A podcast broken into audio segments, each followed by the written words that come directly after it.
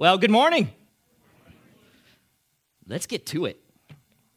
Let's get to it. First Thessalonians chapter four is where we will be this morning. It's where we were last week, looking at verses one through eight.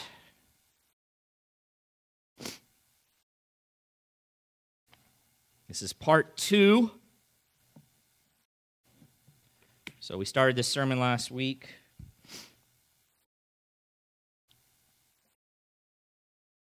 I don't see any. Oh, there's a little one. Okay, so yeah, just in case, uh, this sermon does contain uh, the word that begins with S and ends with X, and we are discussing things of that nature. So just uh, a heads up, more mature nature this morning. I had given you a warning last week, just in case you had little ones in here and you didn't want them to be exposed to such content. I wanted to make you aware of that. So we are uh, picking back up where we left off. And I'm certainly, I went way too long last week, and probably the same thing will happen this week. And I can't cover what we covered last week. So if you didn't get a chance to listen to it, I would encourage you to pick it up online. But we'll cover the bulk of the section this morning, actually. We really only just handled the first three verses and the general topic Uh, last week. But one of the things I said is what is abnormal uh, to God or unacceptable to him is is now more widely accepted as normal in our culture, unfortunately. And I would uh, I would encourage you to to go online, not right now, but uh, later, and uh, Google the Hays Code, H A Y S. H A Y S code. I just found it interesting to see just how far we've come just in a fairly short period of time, culturally speaking.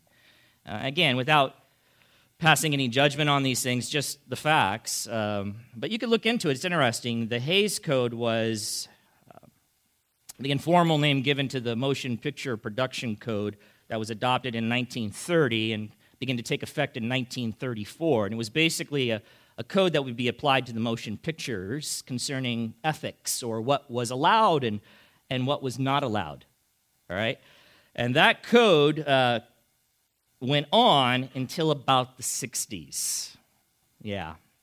And they adopted the new standard of uh, rating things like P G or R or, or what have you. The code also impacted television, you know, in the fifties, uh, the, that And you see that, but you see a, a change from the fifties to the sixties and then on into the seventies when the code kind of went away.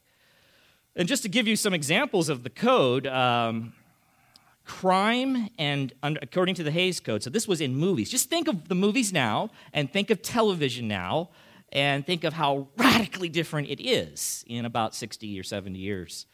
It's changed. Crime and immorality could never be portrayed in a positive light, according to the Hays Code, not in a positive light. And the immorality uh, that they would be talking about would generally be a Christian ethic, a Christian ethic. Uh, nudity and or overt portrayals and references to sexual behavior could not be shown. It's pretty different, yeah? Pretty different. In fact, it, it was how it impacted Uh, television, for an example. If you remember the show I Love Lucy, you'll remember there was two beds in the bedroom. And and beyond that, there was a dresser in between the beds because they wanted to give no appearance, even though that's a married couple, but they didn't want you even thinking about uh, such things. I think they. I think I was reading that the first occurrence of a, a couple in the same bed was Bewitched. And that was, I think, in the seventies, because at that point, the Hays Code kind of passed away. So pretty, pretty, you know, basic stuff compared to now. Here's another uh, thing, according to the Hays Code. Religion could never be depicted in a mocking manner. Uh, the sanctity of marriage had to be upheld. And I like this one. Blasphemy, including using the name of God as an explicative or exclamation, was not allowed. Using the word God was allowed, but only if used in a reverent tone or meaning. In addition, profanity of any kind was prohibited, of any kind. Think about the stuff on television now and, and the movies. So we come a long way, baby. We've come a long way. And obviously those things were influenced by where we came from, which was a, a Christian Judeo-ethic, right? But we live in a pro, post-Christian culture at this point, and people are quickly, and have been for some time, turning away from um, those values. Those values. And the culture will likely get worse. It will likely get worse. But uh, we, as believers, must not lose our way as we live in the midst of it. Nor should we, I would say, wall ourselves off in some Christian community. That's not what God's called us to do. You know, separate ourselves in the sense that we no longer interact with the world around us. If we don't interact with the world around us, then how will they ever hear the truth of the gospel? How will, how will it ever change in any way? You know, Paul, as we were looking at this letter, Paul didn't tell the Thessalonians, move away. You know, the Christians in Thessalonica, move away, man, get out of there, it's terrible. He didn't tell them that. But he did tell them they must live for the Lord even in the midst of all that junk. They must continue down the path of righteousness, especially when it comes to sexual behavior. So God's will for us, as we looked at last week, uh, uh, for his children, for those who follow Jesus Christ, his will for us is, if you remember what? What's, what are we told in this text that we're about to read? What is God's will for us, huh? Our sanctification, which, as we see in this text, includes and requires that we abstain. That means completely have nothing to do with, not moderation, abstain from sexual immorality. And sexual immorality, as I defined it last week, as someone else had defined it, uh, is any and every form of sexual practice that lies outside the circle of God's revealed will. Okay? That covers it. So, do your goals for your life include and conform to God's goal for your life? Some a question for you to consider. Do they conform to, do they include and conform to God's goal for your life? And if they don't, you've got a problem. His will for your life is your sanctification, and that includes that you abstain from anything that is outside of God's will concerning sexual behavior. Now, the Christians in Thessalonica, they were doing well. We talked about this last week. We can see that from the text. They were doing well in following the Lord. They were new believers. But they were surrounded. Their culture was perverted sexually, and they were surrounded by sexual perversion. And until recently, until their conversion, they were part of that perversion. So until their conversion, they were part of that perversion. You know what I'm saying? They... they um, participated in their culture. They were a part of it. And so Paul uh, writes to them, likely because Timothy has now reported back about how his uh, young believers in Thessalonica are doing, and I don't think we need to assume that they were actually sinning now in this regard, but they may have been struggling. But either way, struggling or not, this is certainly something that would have been very important for them to be instructed in and exhorted in, because it was ever present in their face. And as I said, until just recently, they were in fact participating in such things, practicing these things. These were their previous habits. And so there's some relatability for us, because our culture, uh, although not strictly pagan, is not uh, Christian. Certainly not Christian, and is quickly kind of circling on the way down the drain. Our culture is not as bad as first century culture, I can tell you that, but uh, maybe uh, after a few more years, who knows? I don't know. So we must toe the line. We are to be pure. Our lives are to be free of sexual perversion. And I said perversion, that's why I titled it Purity in the Midst of Perversion, or While Surrounded by Perversion. I said perversion because when uh, we use the word perversion, we often think of, I don't know, I think Christians think of, they, their mind maybe goes strictly right to homosexuality. But perversion would include fornication, adultery. It includes those things, because the definition of perversion is the alteration of something from its original course, meaning, or state, to a distortion or corruption of what was first intended. And when God gave the two first human beings, Adam and Eve, he created them, and, and he, he's the one who created sex and gave them the gift of sex, because it is a gift. His intention was never fornication, adultery, homosexuality, and we can go on and on with all the perversions that now flow out of that because of sin. So let's read the text, and we'll pick up right where we left off in verse four, beginning in verse one. Finally then, brothers, we ask and urge you in the Lord Jesus that as you receive from us how you ought to walk and to please God, just as you are doing, that you do so more and more. For you know what instructions we gave you through the Lord Jesus.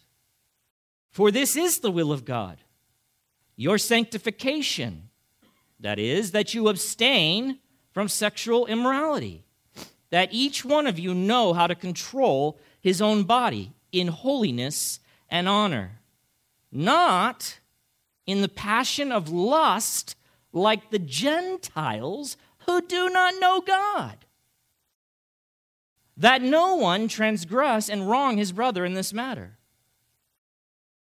Because the Lord is an avenger in all these things, as we told you beforehand and solemnly warned you. For God has not called us for impurity, but in holiness.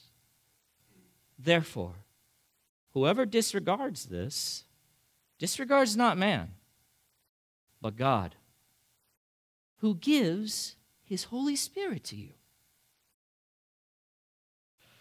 All right, here we go. You ready? You sure? Okay. We are picking up in verse four. Paul now will begin to emphasize and expand upon the prohibition in verse three, that is to abstain from sexual immorality. So he's going to expand upon that. So again, reading verse from verse three. For this is the will of God, your sanctification, that you abstain from sexual immorality. Verse four, as he expands now, that each one of you know how to, or learn to, as the N I V translates it, control his own body in holiness and honor. The um, a more original reading or closer to the original language would be know how to possess his own vessel. Know how to possess his own vessel. I don't want to spend a lot of time on this because I'm satisfied with the E S V translation, know how to control your own body. I think that's an uh, uh, appropriate uh, translation. But it is know how to possess his own vessel. That is the words that Paul uses. Possess then has Uh, the nuance of have control over. So the translators of the E S V choose to use the word control, and I think it's appropriate to do that. And vessel was a Greek word that was used literally to describe um, various household tools or instruments, such as like a jar or a dish or a container. But Paul, as he has in other places in the Scriptures, is using the term here figuratively to refer to the human body. I believe that is the best way to understand the text. And that's how the E S V understands it, and that's why they just put the word body there. Uh, but it is vessel. And I like that. I, I like that. It, I think it's important, though, that we know it is vessel, because it's not just your body, but then it's the idea is the, the body is the vessel, the instrument of the soul. Beyond that, it is the uh, it is the container, if you will, of the Holy Spirit that now resides in you that Paul will Uh, pick up at the end of this section. So just being reflecting on that, your vessel, that thing that carries around your soul, uh, contains your soul, and now for you, believer, the Holy Spirit, that vessel, that body, you are to control, all right? Have control over, mastery over. So that's all I'll say about that. But know how to, the idea is have knowledge of how to do an activity, and control is, as I said, mastery over. Mastery over. So, abstaining then from sexual immorality, as we are commanded to do by the Apostle Paul and as his representative, as a representative of Jesus Christ and God, by God himself, uh, requires then that we know how to exercise control over our body, or more specifically, the desires here in this context, the desires of our flesh, or more specifically, our body's sexual cravings or appetites. In other words, the Christian, in light of God's revealed will for their life, must not let the body control them or their actions or boss them around in this matter, but rather they must learn to or know how to control or be the master of their own body. They need to uh, remember the words of that little child who says to their babysitter, when the babysitter asks them to do something they don't want to do, "You're not the boss of me." We need to remember that's a good line, not for them, but for us, in speaking to our own bodies. You are not the boss of me. No longer. You do not own me. You don't have the right to control me. One writer says this, as in today's culture, as in today's culture, the culture of Paul's day operated largely according to physical appetites and impulsive, superficial emotions. In other words, wherever the body led them, that's where they went.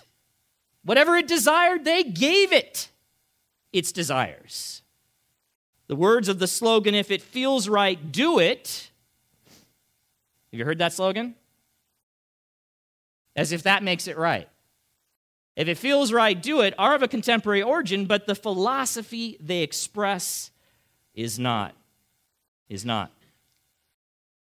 If God says it's right, then we may engage. But if he says it's not right, then we must not engage, regardless of what our body may be saying or telling us, or what our heart may be feeling. We must be guided by God, as I said last week, and not our corrupt hearts and emotions that come and go and are not pure often, or even the natural appetites of the body in this regard. It's interesting, in First Corinthians six thirteen, there's a statement there about food is for the stomach and stomach is for the food. And there also, Paul is rebuking and addressing the matter of sexual immorality. And he, he says, food is for the stomach and the stomach is for food, but God will do away with both of them. Yet the body is not for immorality, but for the Lord. And specifically, he's talking about sexual immorality there as well. He says, it's not for, it's not given to you for the purpose of sexual immorality, but you, Christian, set apart by God, that body is now to be used for the Lord, for his purposes, according to his instruction and guidance. Now, that phrase, food is for the stomach and the stomach is for food, one pastor said this, I found it interesting, that statement regarding food and the stomach was likely a proverbial saying, something that was said by the people of that time, commonly said and was known, was a proverbial saying that called all physical gratification natural and normal.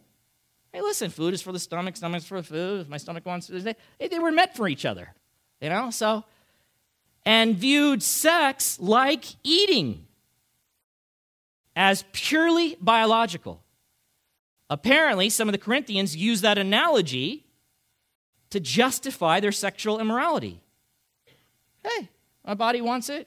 And it's for me, and it's eh, just biological, man.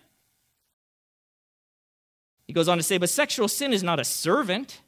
It is a powerful master. Therefore, the apostle warned the Corinthians, as he had the Thessalonians, that believers must not allow that sin to control them. All Christians must know the importance of disciplining their bodies so they will honor God. Interesting enough, uh, last week I had a couple people send me articles that they encountered uh, during the same period of time and in light of the sermon. Uh, they went together. Someone sent me an article from a magazine called Brio Magazine. It's uh, Focus on the Family puts it out. I don't read it because it's for teen girls, so I didn't even know it existed. Um, this is the current issue, interestingly enough. You know, I don't, you know, we're just, for those of you who are new, we just make our way through a book. So I'm not preaching topically. It's not because all of a sudden I wanted to talk about sexual morality. I mean, it's not like a really fun thing to be talking about, but we're talking about it because here it is in the text that we're moving through section by section in First Thessalonians. So we're going to talk about it. Uh, but anyway, the uh, on the on the article, on the on the current article, there's a section that says Friends with Benefits, which I talked to you about last week as part of our Uh, perverted culture, friends with benefits, and then it says, or not. So the suggestion is, maybe there maybe there aren't benefits, maybe it's something else, and it is certainly something else. But it goes on to say this in the article, the sexual revolution of the sixties and seventies sought to define sex under the premise that the physical senses alone drive our behavior. If it feels good, do it. Goes on to say, by the way, I didn't. I was born in seventy-three, so how many of you, like, were in your teens in the sixties? Are you embarrassed to say, but going on, just go ahead. I want to see. How many of you were in your teens during the sixties? Man, you won't raise your hand? All right. Four of you? You guys are not telling the truth, and you're supposed to speak the truth. I know there's more of you than that. Coming of age in the sixties? Well, either way, you were exposed to it. I mean, the sixties, you just, you know, I remember I told you about the Hays Code, and it kind of, you know, the sexual revolution of the sixties, a lot of destruction from that has come of that. Free love, just ridiculousness. Anyway, if it feels good, do it. The writer says, I doubt the pioneers of the movement could have imagined just how far it would go. Unfortunately, we've driven those sexual revolution Volkswagen hippie vans into entirely new territory. We call it friends with benefits. The idea of casual sex, it's fine, and if you want to do it, what's the big deal? Just do it. Feels right, feels good, do it. And that's exactly what the culture was like in first century Rome. But uh, Paul uses this uh, other phrase. He says that we are to uh, know how to control. The Christian is to know how to control his own body. So the the uh, obligation is put on him, the responsibility is put on him. I'm not trying to control someone else's body. I got to know how to control my own body. And I'm to do it in holiness and honor. In holiness and honor. Uh, N I V translates it this way, control his own body in a way that is holy and honorable.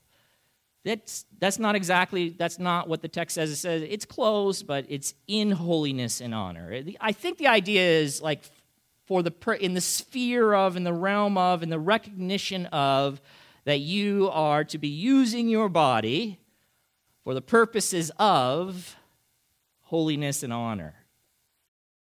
I think that's the right way to understand it. In other words, as I look to control my own body, I must continue to remember I'm doing this because this body is now to be used in a holy way and a way that is honorable because I have been set apart by God because I'm a follower of Jesus Christ. And I've been set apart for these very things, not to use my body in a sinful way or a dishonorable way any longer. I must not do that. That may have been my past behavior. That can no longer be my behavior going forward. It must not be. And if it is, and if it does turn out that way, then of course I must repent immediately and turn away from that and turn back to this proper behavior. One writer says it this way, the body must be set apart for the service of God. He's commenting on that idea in holiness and honor. Such a sanctifying use of the body then excludes sexual and other forms of impurity. The use of the body in immoral ways dishonors and degrades the body. And you can look it up later, Romans one twenty-four, where that idea uh, is talked about, dishonoring the body and sexual immorality. To use the body as a sacred instrument devoted to the service of the Lord is to give it true honor. So in holiness, In holiness and honor, we are to control our bodies. In holiness and honor, we are to control our own bodies. Know how to do that. Learn how to do that.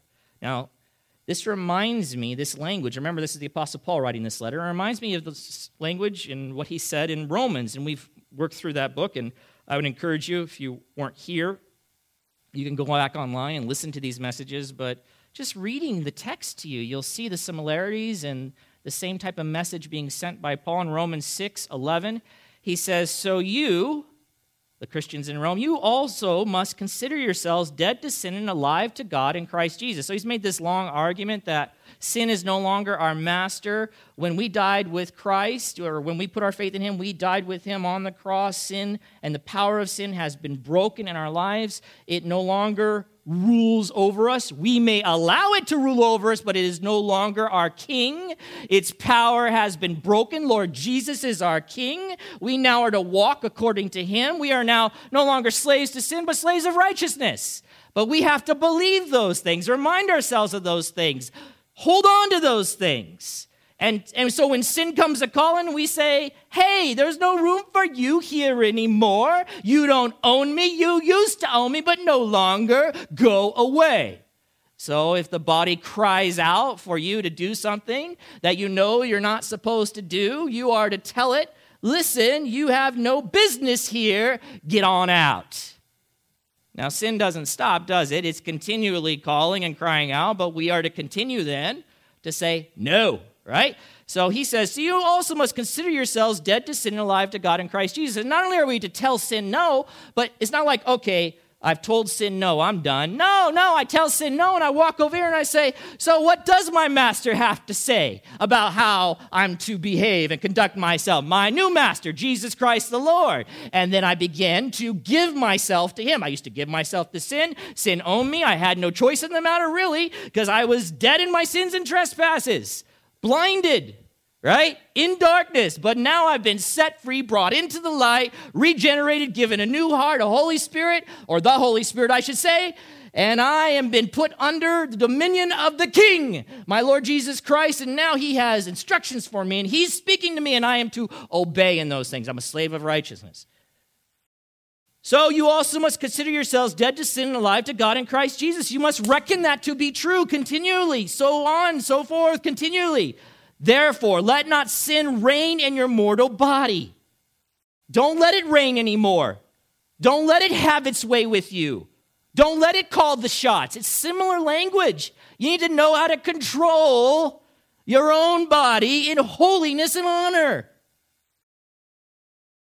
Listen, let not sin, therefore, reign in your mortal body to make you obey its passions. Interesting. Translated passions here. It's the same word translated lust in First Thessalonians four five. We read it earlier. We'll get to it in a moment. Same word. thirteen. Do not present your members. We talked about this, but members here refers to the parts of your body. Okay? Go back and listen to the, it's parts of your body. It's all the parts of your body. So whether it be your mind, your heart, your vocal cords, your tongue, your hands, your genitals. Okay? Just kidding, keeping it real. Don't let the parts of your body, let me go back here. Do not present your members to sin or parts of your body as instruments for unrighteousness. Don't let them be used as an instrument for unrighteousness, but rather present yourselves to God as those who have been brought from death to life. Hello, that's what's occurred. And your members to God as instruments for righteousness. Use your body to serve and honor God. He goes on in verse nineteen, just as you once presented your members, the parts of your body, as slaves to impurity. By the way, impurity there, same word used in First Thess four seven. We're going to look at impurity. Just as you used to do that, as slaves to impurity and to lawlessness, leading to more lawlessness, more sin, more rebellion against God. So now present your members, the parts of your body, as slaves to righteousness, leading to sanctification. And guess what God's will for us is? Right? Our sanctification, which I said, one way to define that is it's the process, at least here as he's talking about, the process of being made holy or becoming more and more in character and conduct that which God desires. Or a shorthand way of saying it is to become more like Jesus Christ, because that's what God desires for us, that we would become like his beloved Son, perfect and righteous Son. You know, Jesus walked around during that period of time too in the first century. Right? And he was there in that pagan society, right? But he did not entertain sin. And you go, oh, it's Jesus, you know. Yeah, he was sinless. He did not have a sin nature, but he still had to be exposed to all that junk. And that's what God would have for us, that even living in the midst of all that junk, we would walk, continue to walk in righteousness, just as our Lord did. So, one writer just puts it this way. Listen, engaging in sexual immorality is a misuse of the believer's body, which is sanctified to the service of God. Can you just remember that? It's a mis. If you engage in sexual immorality, just know this. It is, as a Christian, it is a misuse of your body. You're misusing it. So let me, let me try to drive that home a little more. Let me illustrate that. That would be, it's not exactly, it's an illustration. So it would be like me taking one of my wife's most beautiful and expensive dresses. That's all I'm going to say about that. Um, one that, because I'll get in trouble, one that she has set aside for a special occasion, okay? And using it to wipe up my child's vomit. Huh? Which she, it's similar. And taking this body that God has redeemed, body and soul he has redeemed me, and using it for sexual immorality. It's vile. It's disgusting. It would be an affront to her. She would be, I couldn't even imagine what would the look on her face, but she would give me that look that you women give. Powerful, powerful look. Um, you know, death. Death. And I, you know, you you should expect that. Like, what were you thinking? Right? What were you thinking? It would be like taking our best dishes. I don't know if people do this anymore. It used to be a big deal. I remember my parents used to have, I don't, I don't, maybe you do, but, you know, you'd have like your china. I don't know, maybe we've gotten away from that. Your your china set, like, or your best set of dishes, and they'd be put up in a, even on display in a, uh, whatever you call that thing. Hutch, thank you. Huh? Okay, Armour, Hutch, whatever. Whatever you like, use it. All right. A thing, a wooden box that displays pretty things, and uh, you would see it. You'd be like, wow, what's that? No, we don't touch that. No, no, no, that's not for the family. You know, we're just having dinner. That remains there for special occasions, you know, you know, whatever that means, I guess, you know, when special people come over, but, or, you know, when you have a big family gathering, whatever. So it would be like, it would be like me going, oh, okay. All right, so I take a bowl out. Honey, the dog dumped again right here. I have to, don't worry. No, no, don't go get the pooper scooper. I got this useful tool right here. I'm just going to take it. It looks like it'll do the job, and I pick it up. Can you imagine the look? I mean, if that was important to you, the dishes were important to you. I mean, because my wife, listen, so she would not, I'd have to, honey, I'm sorry. She would throw, she'd make me throw it away. I could not ever even, she would not be okay, even if I cleaned it for ten hours. That's how she is. If the dish, it's like, no, it's contaminated. We've had to throw stuff away. I'm like, that dish is still good. I'm not saying I've used it as a pooper scooper. I'm just saying, do you know what I'm talking about? I'm like, babe, it's still good. But it's like that. It's vile. Like, are you kidding me? That dish is never meant for that. You used to pick up dog poop?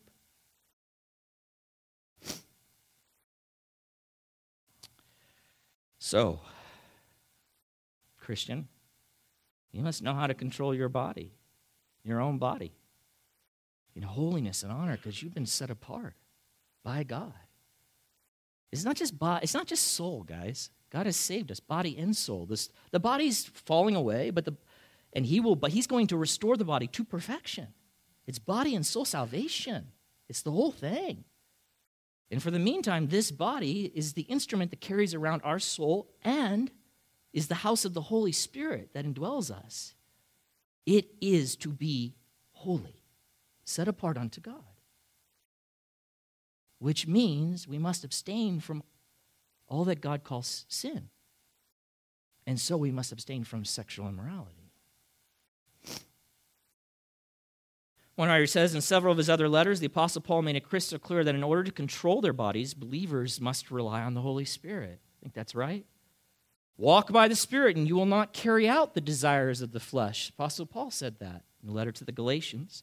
The key to walking in the Spirit is, of course, to be filled with the Spirit, Ephesians five. And the key to being filled with the Spirit is that the believer lets God's word dwell within them, Colossians three. So we must sincerely read, study, and apply Scripture so that it saturates our lives and allows us to yield complete control to the Holy Spirit. And this is why we continue to come back and say, are you serious? Is that what you're going to tell me again? The Word of God?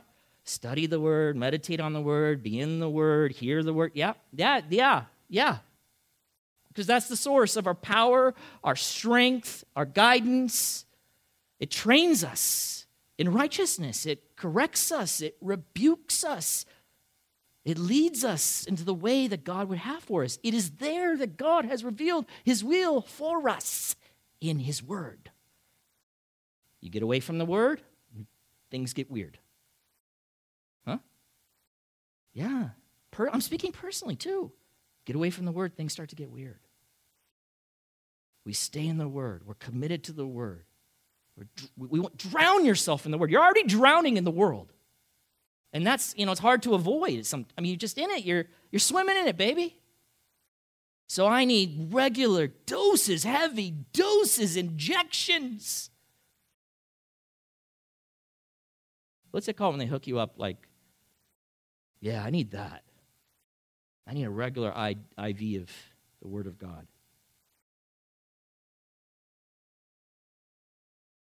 Through, let's go. Let's move on. First Thessalonians four, three through five. For this is the will of God, your sanctification, that you abstain from sexual immorality, that each one of you know how to control his own body in holiness and honor. Watch this. Here's a contrast. Verse five. Not in the passion of lust. So also translated not in lustful passion, also translated or passionate lust. Okay? It's all saying the same thing. Not in the passion of lust, like the Gentiles who do not know God. And remember, he's writing primarily to Gentiles, but these Gentiles, in Thessalonica, but these Gentiles know God. They know God. They know him now. The Gentiles around them, they didn't before. They knew gods, little g. They were religious. They worshipped false gods. But now they have come to know the one and true and only living God, the righteous one, the holy one. What a contrast, right? In holiness and honor, not in the passion of lust. In the passion of lust. The word passion here, we use the word passion in various ways, and so don't, you want to be careful not to apply how we might, we might say, hey, that person's so passionate about that. It's not. That's not exactly. That's not how Paul's using it here. Like, you know, they're passionate when they speak, or you know, they're really excited about that. That's not. That's not how Paul would use it. The, and and you know, that's how we use that English word. But remember, there's a Greek word underlying this English word that is translated in our English text. But the the Greek word just means inordinate affection. What does that mean? What is inordinate? What is that? Excessive, uh, unregulated, not controlled, exceeding reasonable limits. That is the definition of this Greek word. So the idea then, in using this word, is uh, something that's unrestrained, uncontrolled, ungoverned affections. What kind of affections? Well, he uses the word lust, so passion of lust. Now, the word lust, or the Greek word translated lust here, or in this version, in most versions, lust speaks of that, the Greek word, simply active desires, cravings, longings, okay? And you don't know, you don't know in just the use of the word by itself what specific desires, cravings, or longings that the word might be talking about. It can speak of good desires. We know that because Paul used it uh, a little bit earlier in First Thessalonians two seventeen. You can let your eyes roll back up there, but that's where he said, we endeavored the more eagerly, it's not in my slides, we endeavored the more eagerly and with great desire. That word desire there, a desire to see you face to face. In other words, remember, we wanted to come and see you. We long to see you. And um, it's the same Greek word. So that was a good desire. But bottom line, you use the context, you know, where what's going on around that word to figure out what kind of desire that Paul or the writer, the New Testament writer, is speaking of. And so here, clearly, the context is sexual immorality. So it's a sexual desire. So, putting the words together then, Paul is basically referring to, you know, on one level, here's, here's what you're called to, control your body and its cravings and its longings in holiness and honor.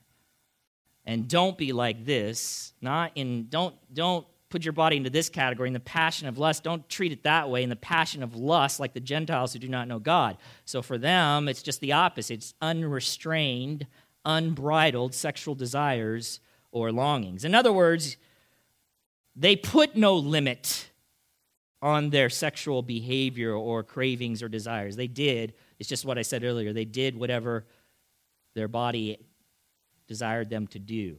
If it felt good, they did it. They were, so Paul is saying, listen, do not be basically overwhelmed and carried away by the body's sexual desires or urges, which is, which by the way, is the habit of the Gentiles who do not know God. So you need to think about that. That's a distinction as well. Here's what people look like who do not know God, right? They give themselves to these things. They There's no limits. They are not, they're not exercising self-control in this matter because they're just doing whatever their body says they should do. They are controlled by, dominated by their urges and impulses. That is not to be the case with you, Christian. That's, that is the reality, sadly, for those who do not know God. And if they do not know God, they have not been set free from their sin or its enslavement or its mastery over them. They have not been made a new creation in Christ. Their heart is still given to these things. Over here, Christian, you know God, okay? So that means you... You know him, you have been enlightened, you have been transformed, and you now need to live in light of that reality and what you know. And the God you know, unlike these guys over here, and specifically when he's talking about these Gentiles, they knew gods, but these gods, as I told you last week, actually made sexual immorality an act of worship. Sending out their priestesses, you know, into the streets and And having, engaging with them so that you could, according to them, get closer to the divine or to your pagan god through that interaction. Insanity. Because that's what happens to people that are trapped in darkness. They're in a dark room, they're just banging around on the wall and falling down. They don't know where to go. It ruins them. But over here, you've been enlightened, and now you know the true and living God, and this God is indeed holy and righteous, and is creator of all and ruler of all, which means he gets to make all the rules, right?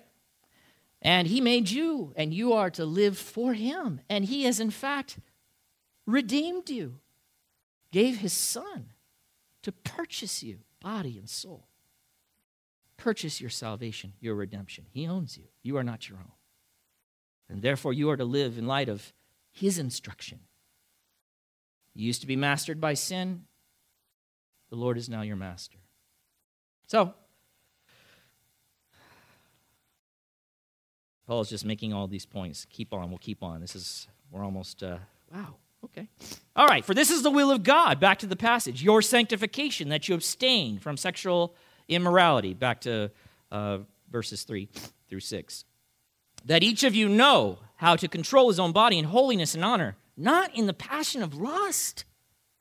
Just give themselves to their sexual urges. Uncontrolled, unbridled libido. Not in the passion of lust like the Gentiles who do not know God. And then he says this, he adds this, that no one transgress and wrong his brother in this matter. That's interesting.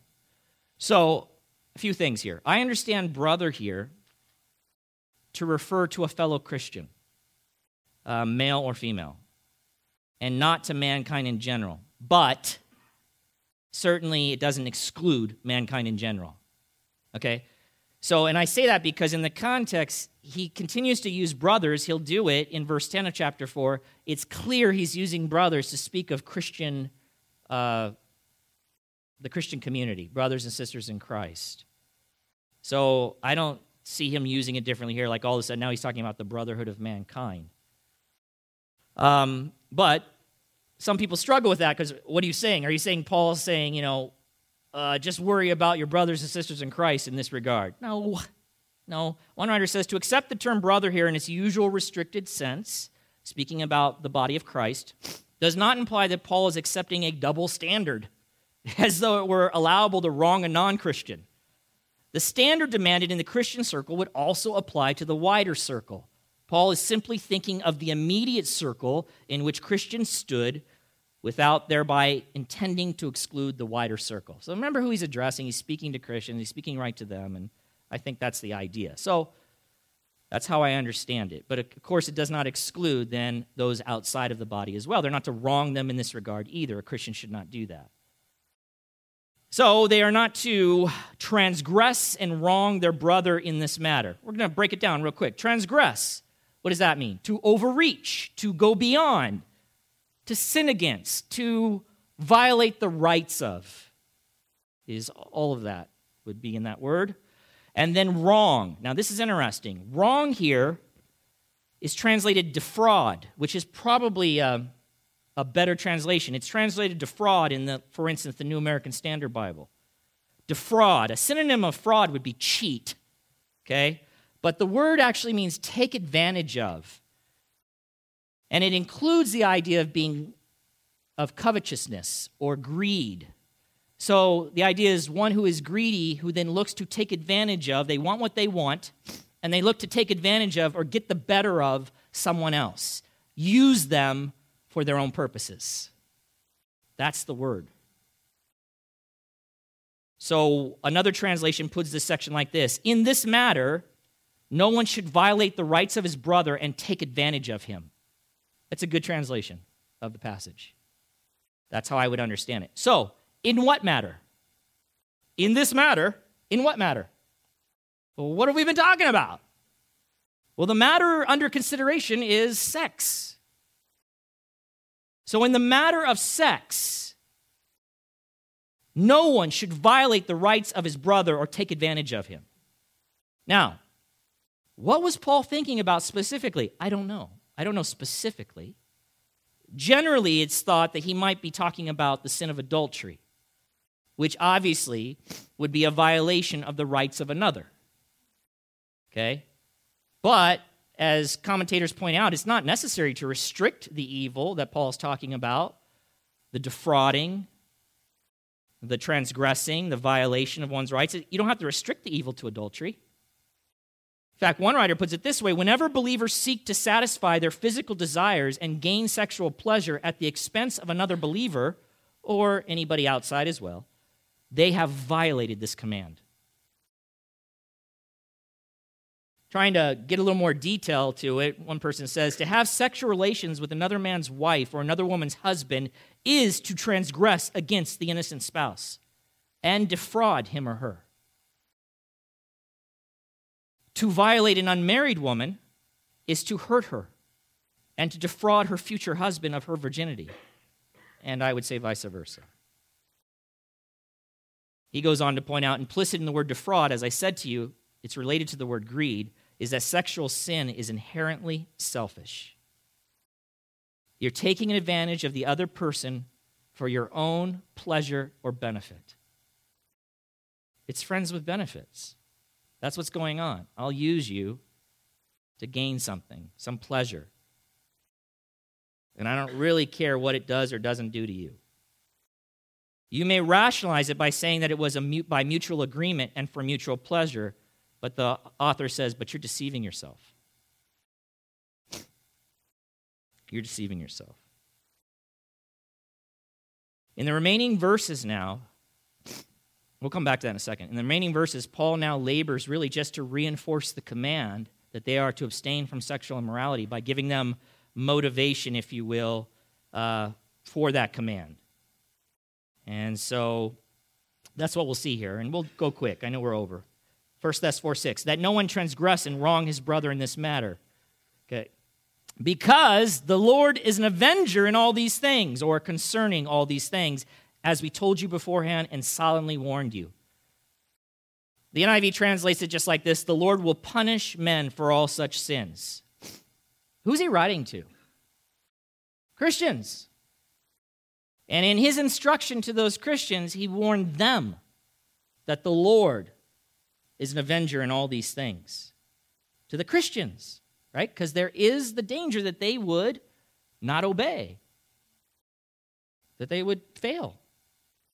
And so he warns them solemnly, seriously, strongly, don't do it. The Lord is an avenger in all these things.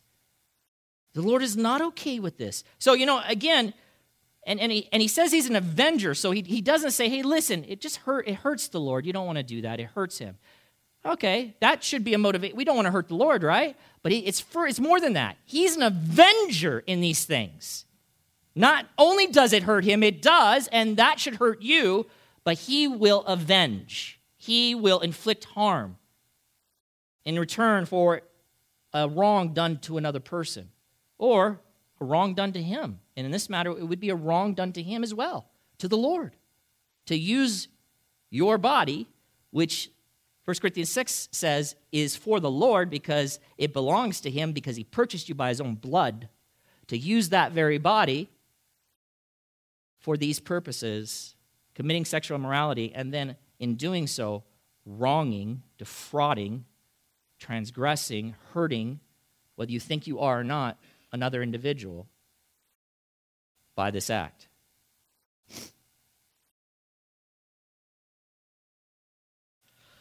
And I think avenge is the right word instead of punish, because the N I V uses punish because he just got through saying, talking about that in doing so you will wrong another, and so avenge is the appropriate word.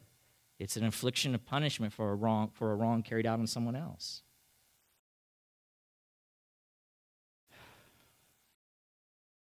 You know, I was just thinking about why, why does Paul need to warn them of that? Well, obviously because of the danger, he, he cares about them. He doesn't want them to experience that discipline, that punishment.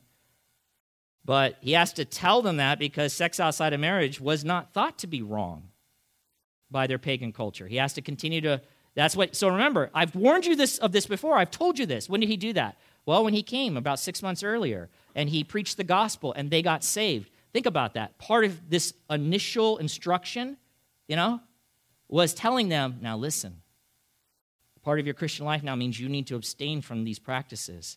And I got to tell you, I got to tell you, the Lord is an avenger in these things. Don't do it. Don't violate this command. He's serious about this. He will discipline you.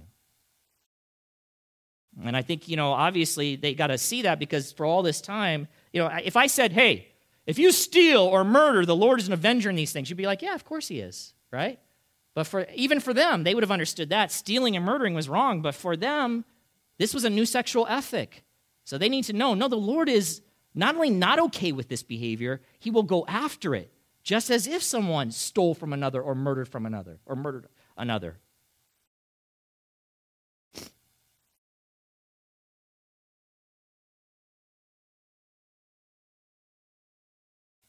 I think maybe another reason that he needs to say that the Lord is an avenger in these things is uh, sexual sin or these kind of activities are often kept in secret or done in secret, at least people think. So you might think, Christian, that you can continue in this pattern and get away with it because if the other spouse doesn't know or the other boyfriend or girlfriend doesn't know or the family doesn't know, that you're violating this other person in this way, because that's what it is, and sinning against them and yourself and God, you may think you'll get away with it. But the Lord is the one. You may get away with it concerning humanity, but you won't, because the Lord is an avenger in these things, and he knows all and sees all. So it's a warning.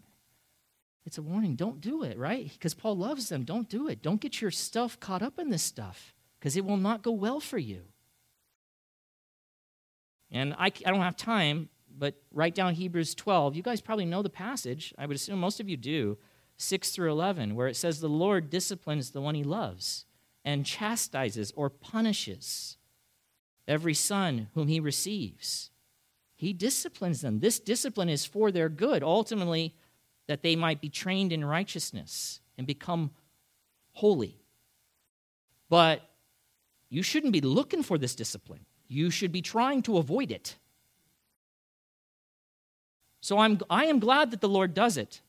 So I am thankful, I am thankful that God does it. Because you, you know, just like in a family, when you see children that are not disciplined at all, it's crazy, it's chaotic, it's bad for the family, it's bad for those children. It's no different with the church and the people of God. If God were not to discipline us and bring corrective measures to our lives, oh my goodness, we'd be a wreck. So I'm thankful for discipline. But discipline is painful, as Hebrews says. It can hurt bad. So God has his ways. Thank God he does it. But you should not be looking for it. You should be looking to avoid it. Okay? So Paul loves them. He cares about them. He doesn't want to see them have that kind of pain. So he warns them. And then, First Thessalonians four seven, for God has not called us for impurity, but in holiness. The four there indicates that the warning that Christ will judge is justified in view of what he has already done, right? He is, he has called us into holiness. He's not called us for impurity, but in holiness. So he will discipline us to that, with that goal in mind.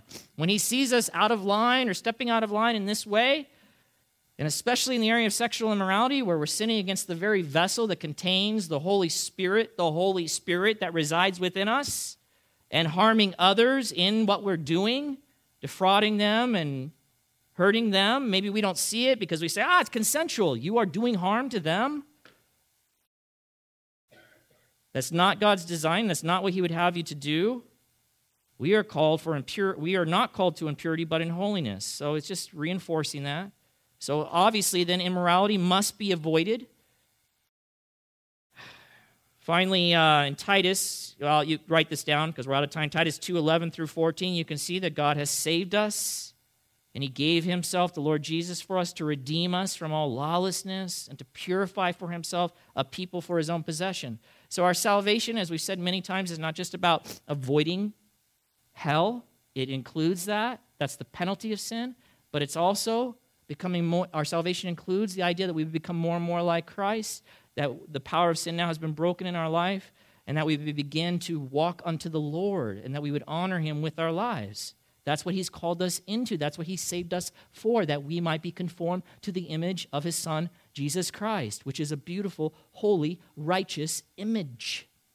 And so anything that is not of that image or would mar that image should not be, we need to rid ourselves of in our lives. Avoid, avoid.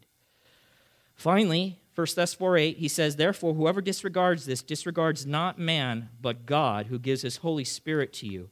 Obviously, um, I think it's pretty clear, the one who regards this uh, or disregards the instruction to abstain from sexual morality, he's not rejecting man's will, he's rejecting God's. That elevates the seriousness of this matter. So it's not just, you know, some guy up here going, this is how I think you should live. You know, so what? Who are you? Who are you, dude? This is God saying, this is how you must live. That changes the whole scenario. So it doesn't matter what men say or don't say or endorse or don't endorse. This is God himself who gives you this instruction, the Almighty One. And then finally he says, who gives his Holy Spirit to you. And this is interesting because you can't see it in the English translation, but it's there in the in the Greek. It literally reads like this: who gives the Spirit of him, the Holy One, to you. Who gives the Spirit of him, the Holy One, to you. And so what's being emphasized is the holiness of the Spirit, as one writer says, who is at work in the lives of God's people. And the work of a Holy Spirit must be evident in the sanctified living of the church. This is the will of God for his people. To live immorally is to give evidence of the Spirit's absence. And I'll close with this. The obligation to live holy lives arises out of their reception of the Holy Spirit, who sanctifies and makes holy. For them to go on living in impurity is a direct insult to the divine giver and a sin against the Holy Spirit, who is the power unto holiness, and this Spirit dwells inside of them. He supplies not only the desire, but also the ability to live a life of purity. His indwelling puts an end to the pagan plea that man has no power to resist impure desires. Father in heaven, we thank you for your word, and just pray that it would do its work, continue to do its work in us, and may we look to you and look to it.